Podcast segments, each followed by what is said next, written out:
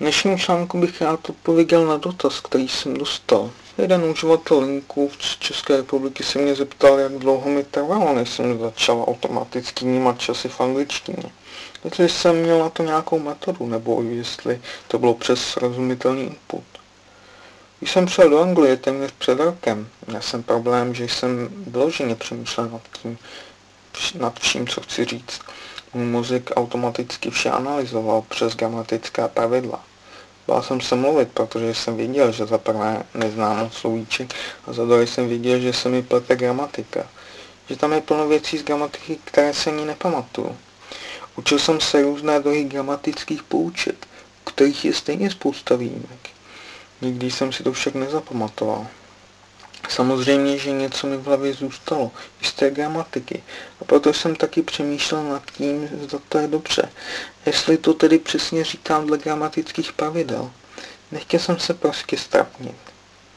Koupil jsem si tu v Anglii řadu knížek pro školy, kde bylo to samé, na což jsem byl zvyklý. Byly to klasické textové učebnice s různými gramatickými půjčkami. Po nějakém tom týdnu jsem prostě rezignoval a začal jsem hledat jiná řešení což už jsem popisoval v několika článcích. Začal jsem poslouchat srozumitelnou angličtinu. Důležité je poslouchat často a já se snažil, co mohu. Poslouchal jsem třeba i 10 hodin denně, a to samou nahrávku.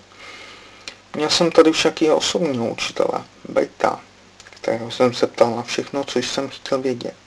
Nepracovali jsme s žádnými učebnicemi, jelikož měl plno zkušeností a dokázal vše vysvětlit takovým způsobem, že to nebylo jako nudné půjčky a neoháněl se takovými nesmyslnými výrazy jako ve škole, tak jsem vždy od něj pochopil vše dobře.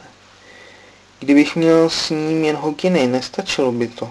Pak člověk něco slyší, či vidí jednou, či dvakrát, či třikrát, tak to zapomene. Díky, že jsem poslouchal jednu nahrávku klidně i 20krát či 50krát ze začátku, tak jsem si v té nahrávce začal všímat všeho. Nejprve jsem se snažil pochytit všechny slova. Pak jsem si všímal výslovnosti, pak jsem si všímal samotného kontextu, o čem to je a nakonec, když jsem všechno tohle zvládal a věděl, o čem to je, tak jsem si všímal detailů, mezi které patří i gramatické poučky. Jelikož jsem věděl, o čem je text a v hlavě se mi to pomalu začalo spojovat. Přemýšlel jsem při samotném poslouchání o časovém průběhu, jak ty události jdou za sebou a můj mozek začal sám analyzovat časy. A jak jsem říkal, když jsem si nebyl v něčem jistý, zeptal jsem se toho učitele a ten mi vše přirozeně vysvětlil.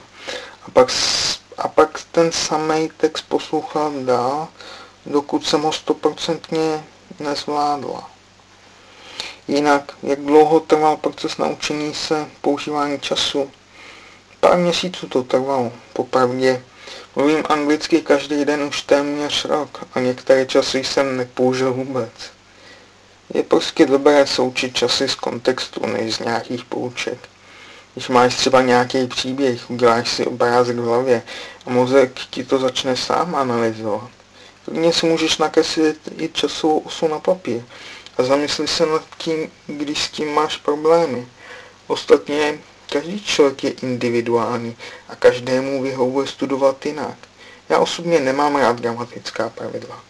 Víš co, a mě to neber jako proces učení.